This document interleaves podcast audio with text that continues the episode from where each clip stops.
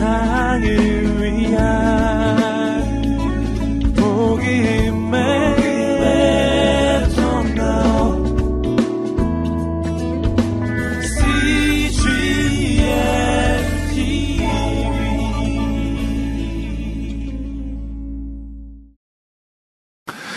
기독교 역사에서 가장 악한 인물들 중에 한 사람으로 꼽히는 사람은 바로 가룟 유다입니다.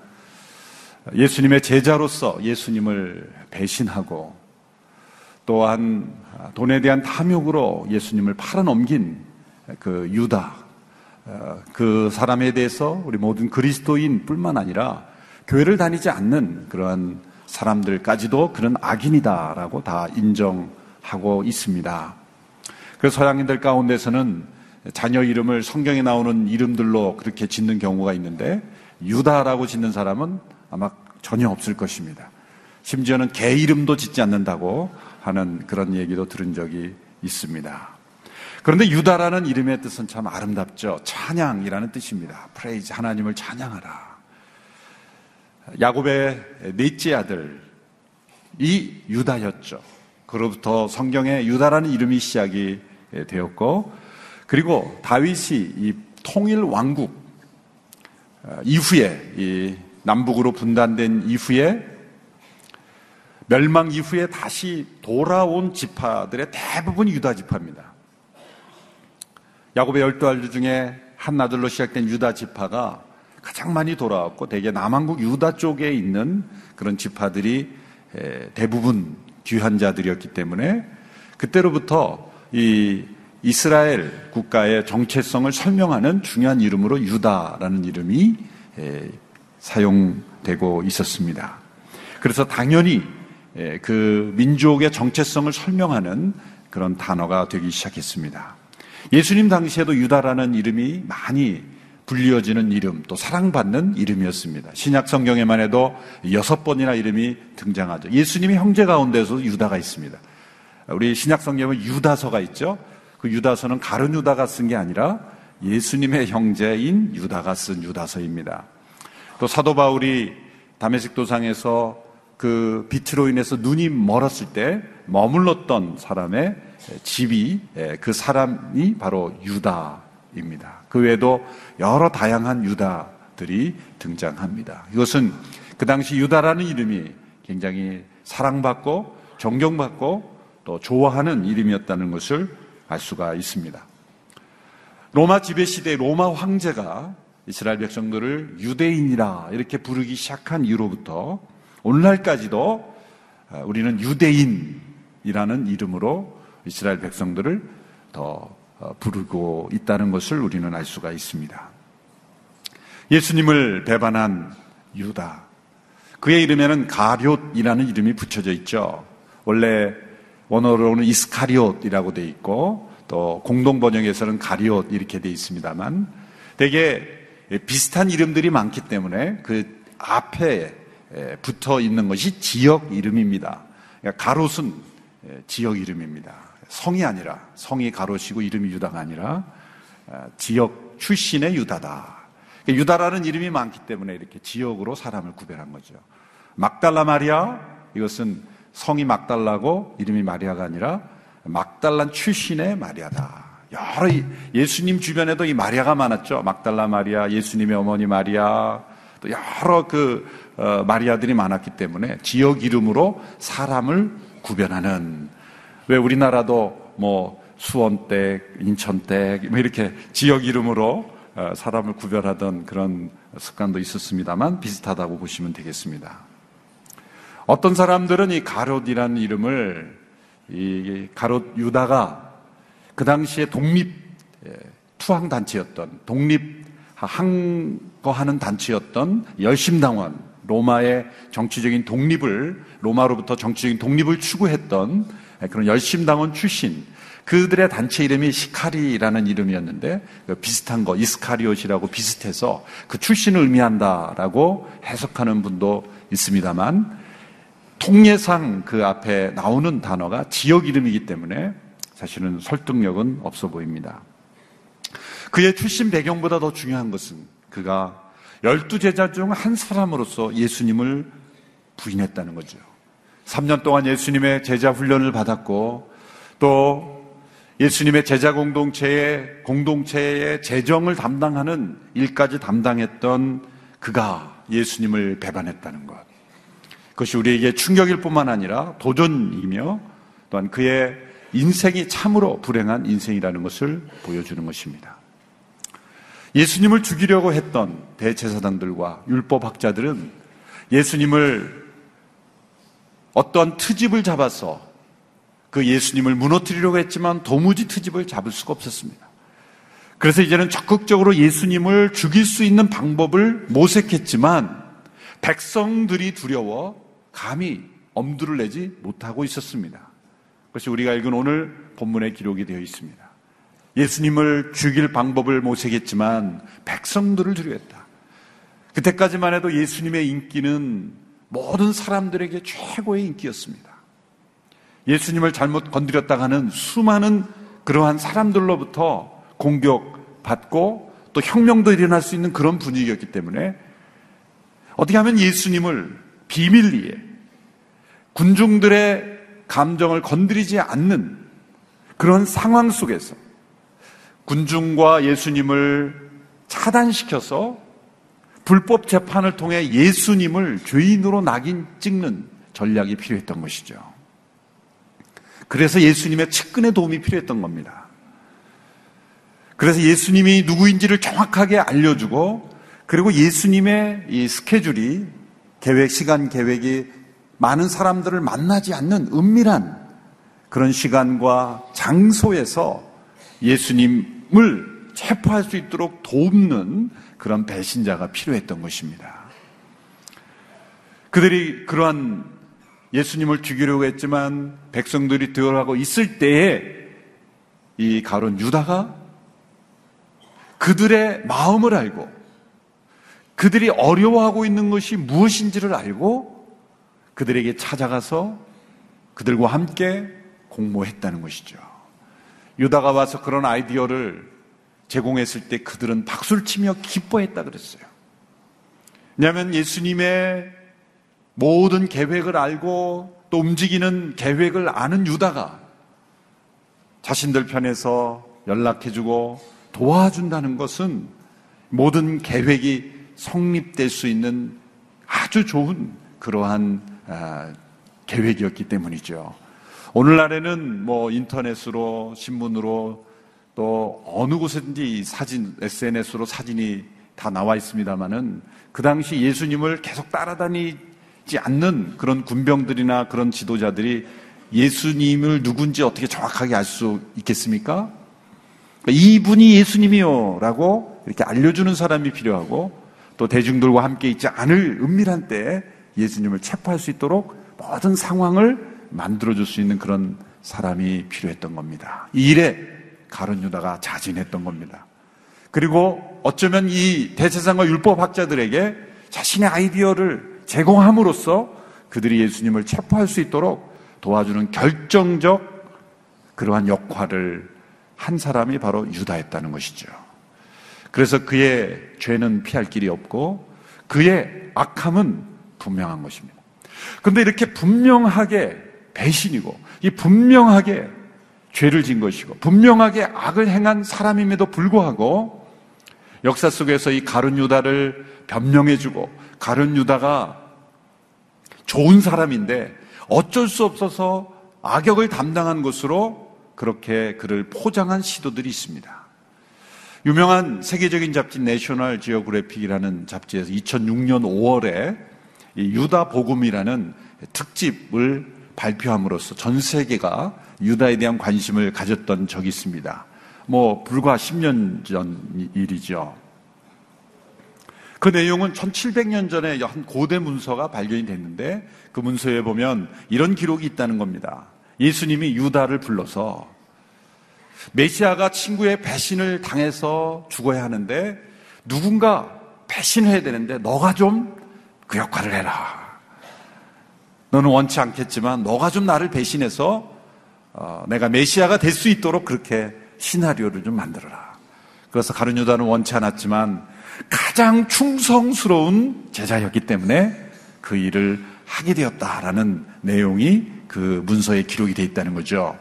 내셔널 지오그래픽이라는 아주 공신력 있는 잡지에서 그 내용을 발표했기 때문에 수많은 사람들이 그 관심을 가지고 그것을 믿기 시작했습니다. 그것은 이미 그러나 그것은 주후 180년 이전에 이미 그 당시에 위조된 문서 또 이단적인 문서로 그렇게 많은 사람들에게 버림받은 그 고대 문서를 어떤 사람이 발견해서 그걸 복원해서 발표한 것에 불과합니다. 그런데 어떤 문화학계에서도 우리나라에도 보면 뭐 김동리 씨의 사반의 십자가라든지 이문열 씨의 사람의 아들이라든지 그런 내용을 보면 이 가론 유다의 역할을 은근히 미워하는 그래서 원치 않는 일을 어쩔 수 없이 하게 된 것처럼 또 그 어떤 대의 명분을 가지고 한 사람처럼 그렇게 미워하는 경향이 있죠. 유명한 뮤지컬 그 Jesus Christ Superstar라는 내용도 보면 이 가룟 유다가 원치 않은 일을 운명적으로 그 일을 하게 된 것처럼 그렇게 포장하는 내용들이 있습니다.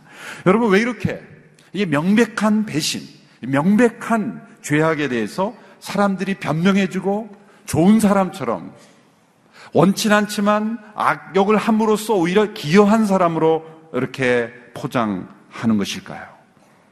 그 이면에는 유다의 배신을 포장함으로써 유다의 배신을 합리화함으로써 자기 안에 있는 배신까지 정당화하고 싶은 겁니다. 만일 유다의 배신이 정당화된다면 이 세상에 어떤 사람의 배신이 배신이 될 수 있겠습니까? 유다의 죄가 죄가 아니라면 이 세상에 어떤 사람의 죄가 죄가 될 수 있겠습니까?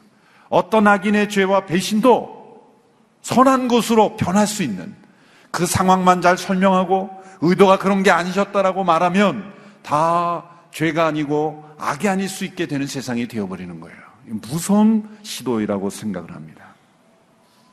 그런데 이런 흐름에는 반대하면서도 그들이 추구하는 목적에는 동일하게 추구하는 흐름들이 있죠. 이것은 경건한 그리스도인들 가운데 나타나는 것입니다. 이 가론 유다의 배신을 신랄하게 비판하면서도 그 이름조차 거론하기를 싫어하면서도 강하게 비판하면서도 나는 저런 배신자는 아니야 라는 그러한 메시지를 그러한 확신을 가지면서 자신 안에 있는 배신을 합리화하고 자신을 의롭다는 거예요. 나는 저런 사람은 아니야. 어떻게 저런 나쁜 인간이 있을 수 있어? 그렇게 가론 유다를 비난하면서 동시에 나는 그런 사람 아니야.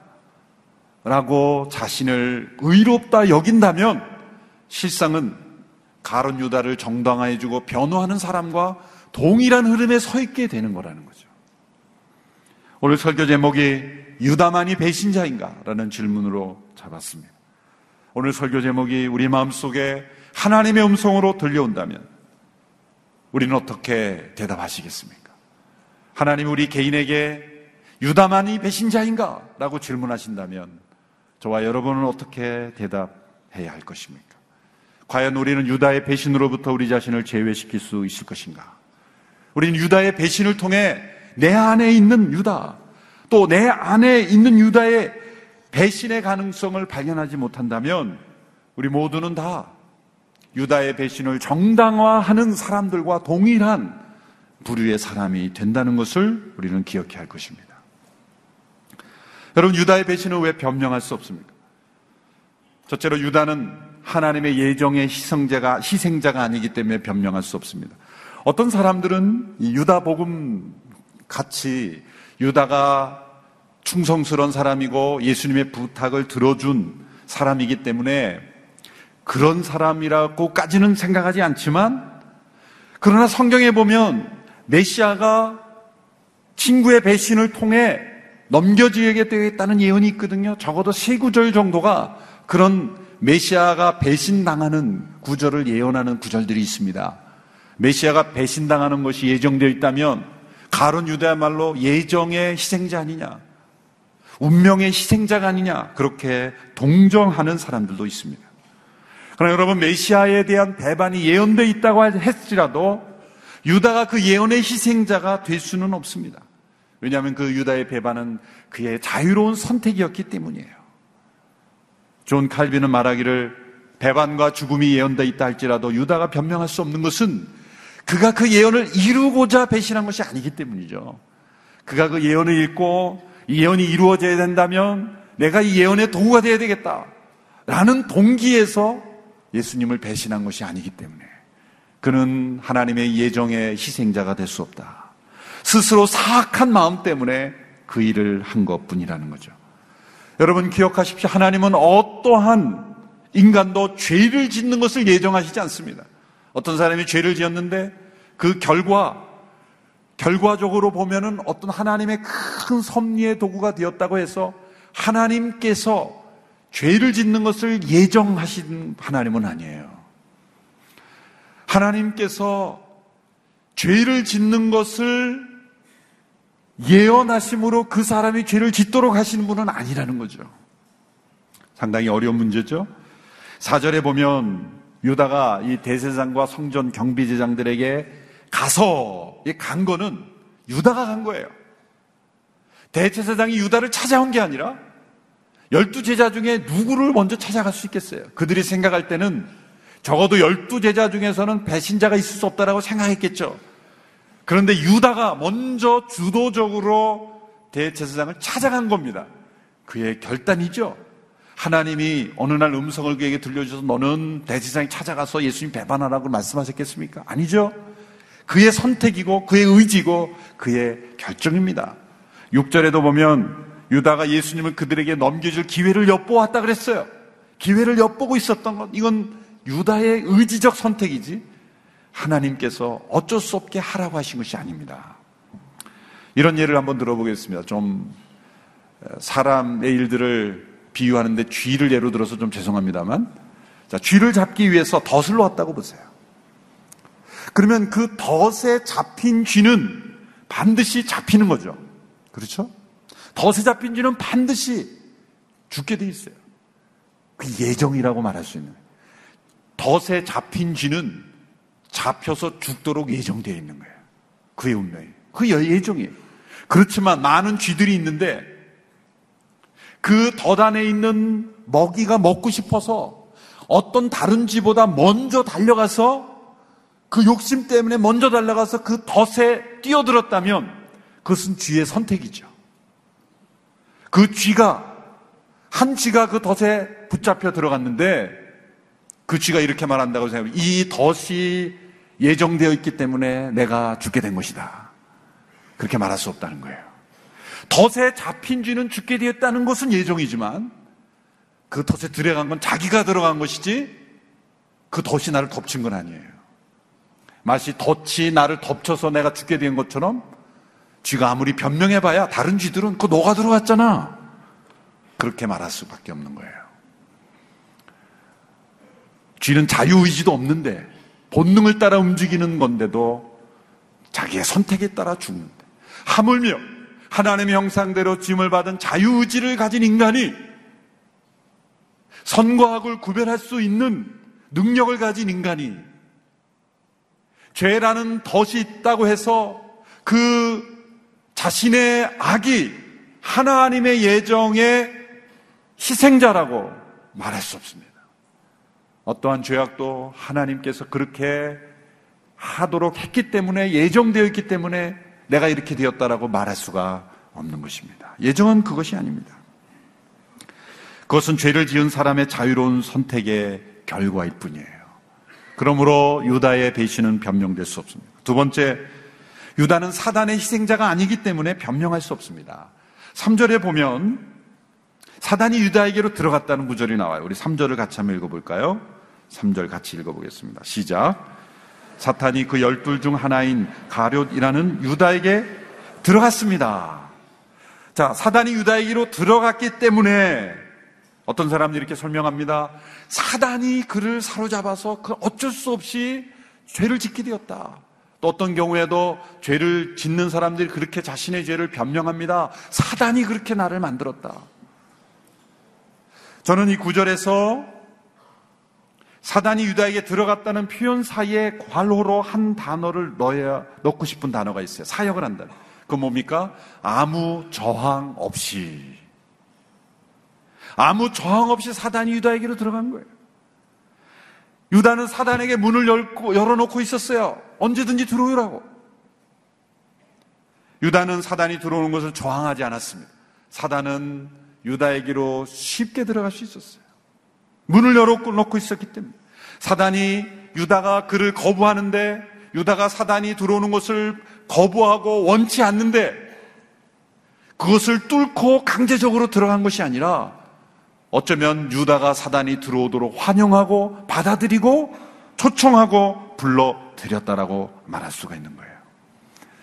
자신의 악한 마음이 사단은 틈을 타고 있었고 사단은 지금도 불순종의 아들들 가운데 역사하고 있다 그랬어요. 여러분 사단은 제한적입니다. 온 세상에 사단이 공중권세를 잡고 있다고 해서 우리 길을 나가기만 하면 사단이 나를 사로잡아서 죄를 짓게 하는 그런 사단의 능력은 아닙니다.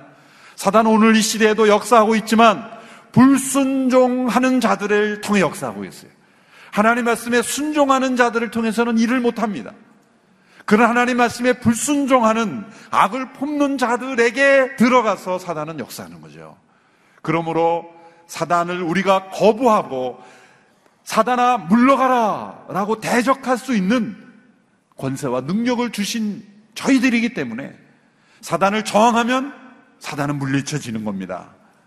아무런 저항도 하지 않고 거부도 하지 않고 문을 열고 받아들이기 때문에 사단이 유다에게로 들어간 것이죠.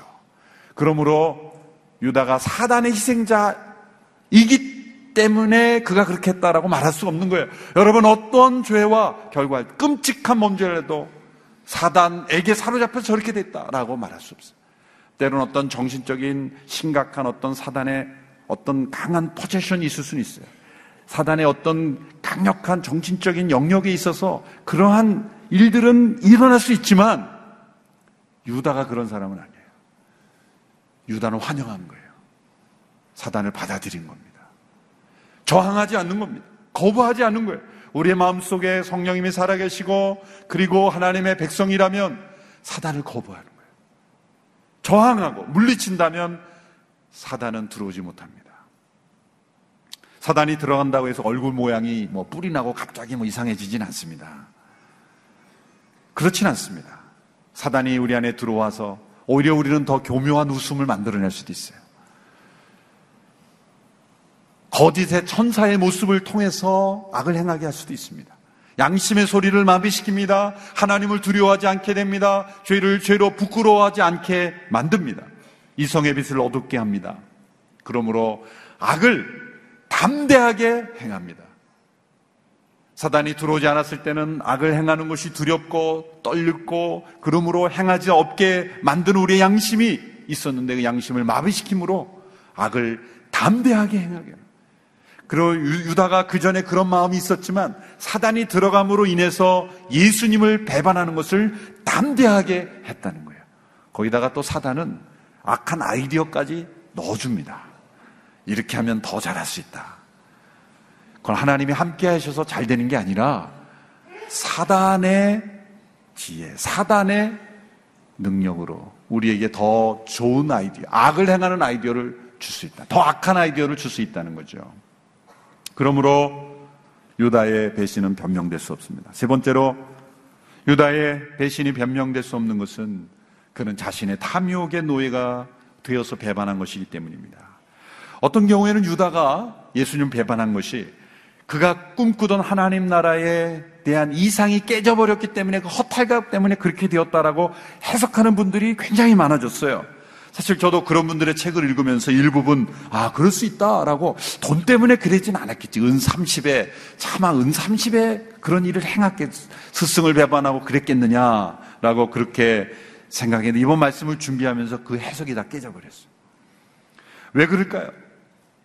유다에게는 어떤 정치적 신념을 이루기 위해 예수님을 배신하는 대의명분이 보이잖아요. 어떤 정치적 선, 신념을 이루기 위해 선택을 하는 사람을 보면 대개 자기 희생적인 모습이 나타납니다. 독일의 유명한 신학자 디트리히 본회퍼가 자기네 조국을 배신했죠. 그런 나치에 항거했고 히틀러를 그런 어? 암살하는 일에 참여해 조국을 배신한 거죠. 사실 그 당시로 보면은 그는 2차 대전 때 자신의 조국 독일이 망하기를 기도했어요. 그는 동족으로부터 배신자라는 저기를 받았고 결국 처형되었죠. 그는 조국을 배신했지만 그런 이상적인 정치적 이상을 가지고 배신한 거예요. 그는 자기를 희생하는 배신이었어요. 그런 가론 유다에게는 어떤 희생도 발견되지 않습니다. 그는 정반대의 길입니다. 그는 종교 지도자들에게 은 30을 넘겨받는 걸 약속받고 그는 예수님을 팔아넘긴 거예요. 요한복음 12장에 보면 이 유다의 한 행동의 이면을 우리에게 보여줍니다. 요한복음 12장에 보면 이, 이 베다니에 있는 마리아가 예수님께 향유를 깨뜨려 붓는 사건이 나오죠. 300데나리온에 되는 값비싼 향유를 깨뜨려 예수님의 발에 붓고 예수님의 발을 씻어드린 사건이 나옵니다. 그때 가룟 유다가 그 여인의 행동을 비판하는 구절이 요한복음에 기록이 되어 있어요. 한번 읽어볼까요? 요한복음 12장 4절에서 6절 말씀입니다. 같이 읽습니다. 시작. 그때 대자들 중 하나며 나중에 예수를 배반할 가룟 유다가 말했습니다.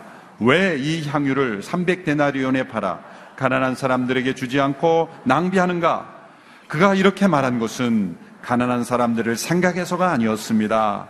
그는 돈주머니를 막고 있으면서 거기에 있는 돈을 훔쳐가곤 했기 때문입니다.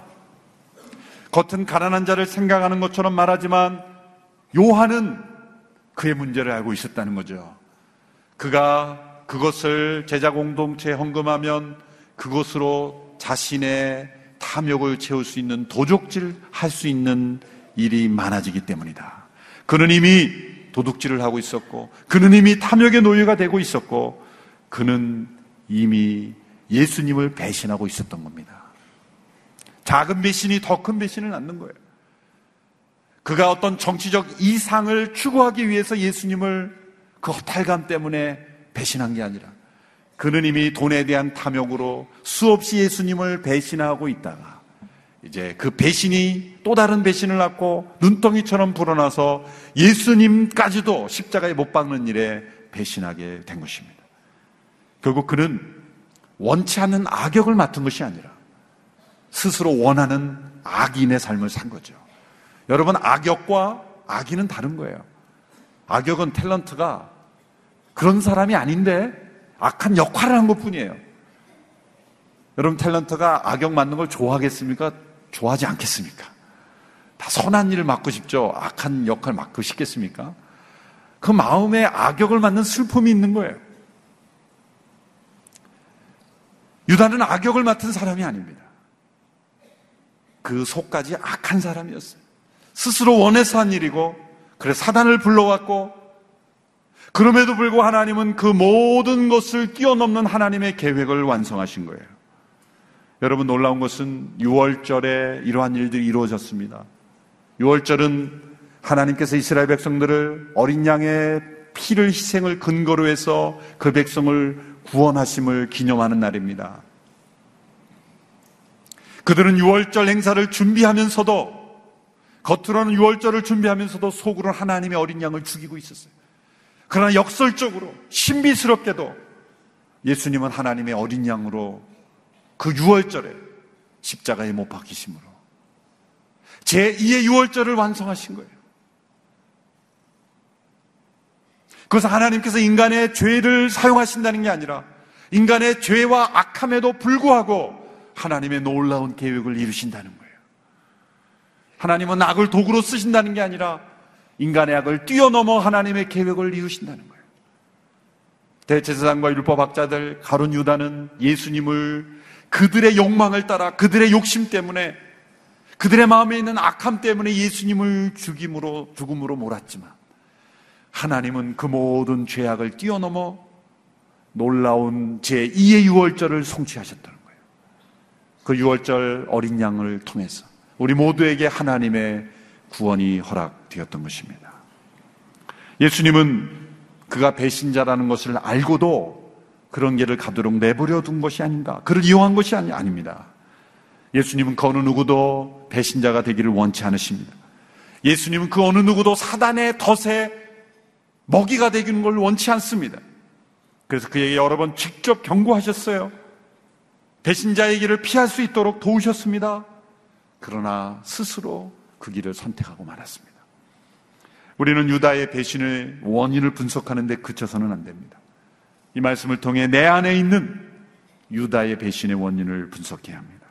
유다가 배신했으므로 거참 나쁜 사람이네 라고 비판하고 정죄해서 끝내서는 안 됩니다. 그의 배신을 합리화하고 변명해 주어서도 안 됩니다. 우리는 예수님의 제자 훈련을 직접 받고도 사람이 얼마나 타락할 수 있는지를 봅니다. 하물며 우리가 일대일 제자 훈련을 받고도 얼마나 타락할 수 있느냐를 우리에게 보여주는 거예요. 돈을 사랑하는 마음의 힘이 얼마나 무서운가를 봅니다. 예수님을 가장 가까이 했던 제자가 돈에 대한 탐욕 때문에 사단의 문을 열어주어 배신과 자살을 경험했다면 우리가 돈에 대한 탐욕 때문에 얼마나 사단에게 문을 열 수 있는지를 우리에게 심각하게 경고하고 있는 것입니다. 우리는 이미 살아가면서 수없이 많이 유다의 배신을 하고 있다는 걸 인정해야 합니다. 만약 유다와 같은 동일한 상황에서 동일한 역할에서 동일한 압력을 받는다면 우리 모두가 다 유다처럼 배신할 수 있는 가능성이 있는 사람들입니다. 그러므로 유다만이 배신자인가? 라는 질문 앞에서 우리는 어떻게 대답해야 합니까? 아닙니다. 저 또한 배신자입니다. 그리고 얼마든지 배신할 수 있는 사람입니다. 그러므로 주의 은혜로 나를 붙잡아 주십시오. 저는 얼마든지 유다가 될 수 있는 사람입니다. 저는 주의 은혜가 필요합니다. 그렇게 겸손하게 하나님 앞에 주의 날개 그늘 아래 숨는 자들만이 유다의 삶을 살지 않게 될 것입니다. 우리 모두가 유다의 배신을 통해 내 안에 있는 유다의 가능성을 보고 주님 앞에 더욱 경계하는 겸허한 우리 모두가 되기를 주님의 이름으로 축원합니다. 기도하겠습니다. 이 시간 이 말씀을 듣고 잠시 회개하며 결단하며 나갈 수 있게 되기를 바랍니다. 유다만이 배신자가 아니라 내 안에도 유다가 있습니다. 내 안에 있는 유다의 배신의 가능성이 있습니다. 아니, 배신해 왔습니다. 아니, 유다였습니다. 이렇게 주님 앞에 겸손하야만 우리에게 기회가 주어지고 구원이 주어지고 은혜가 주어집니다. 주님, 내 안에 있는 유다의 배신의 모습을 봅니다. 주님 용서하여 주시옵소서. 내 안에 있는 유다의 배신의 가능성을 날마다 날마다 봅니다. 내 안에 있는 탐욕, 돈에 대한 욕심 때문에 사단에게 문을 열어놓고 있는 제가 아닌지 주님 두렵습니다. 주님, 나를 붙잡아 주옵소서.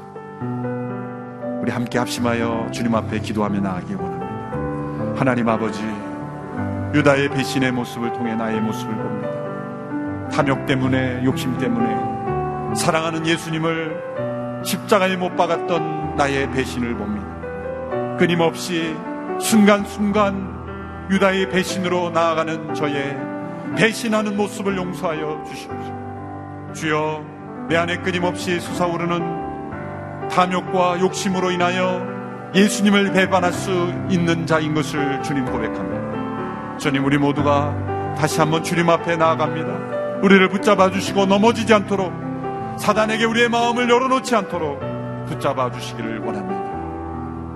하나님 아버지, 유다의 배신을 통해 나의 배신을 봅니다. 배신할 수 있는 나의 가능성을 봅니다. 주님, 우리를 붙잡아 주시옵소서. 우리를 도와 주시옵시고, 유다의 배신에 길로 가지 않는 저희들 되게 하여 주옵소서. 예수님의 이름으로 기도하옵나이다. 아멘.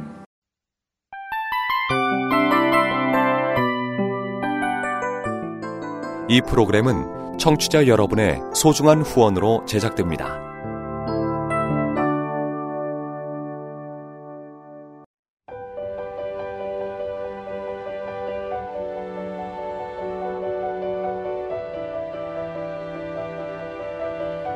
세상에는 수많은 교회들이 있지만 더 깊이 있는 말씀 강해를 찾기 위해 크기로만 교회를 선정하지 않습니다.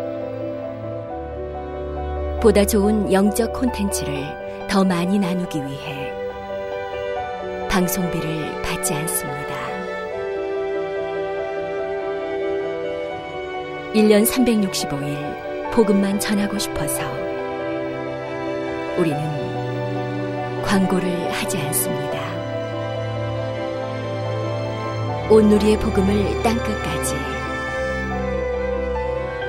CGN TV와 함께 땅끝 성교사가 되주세요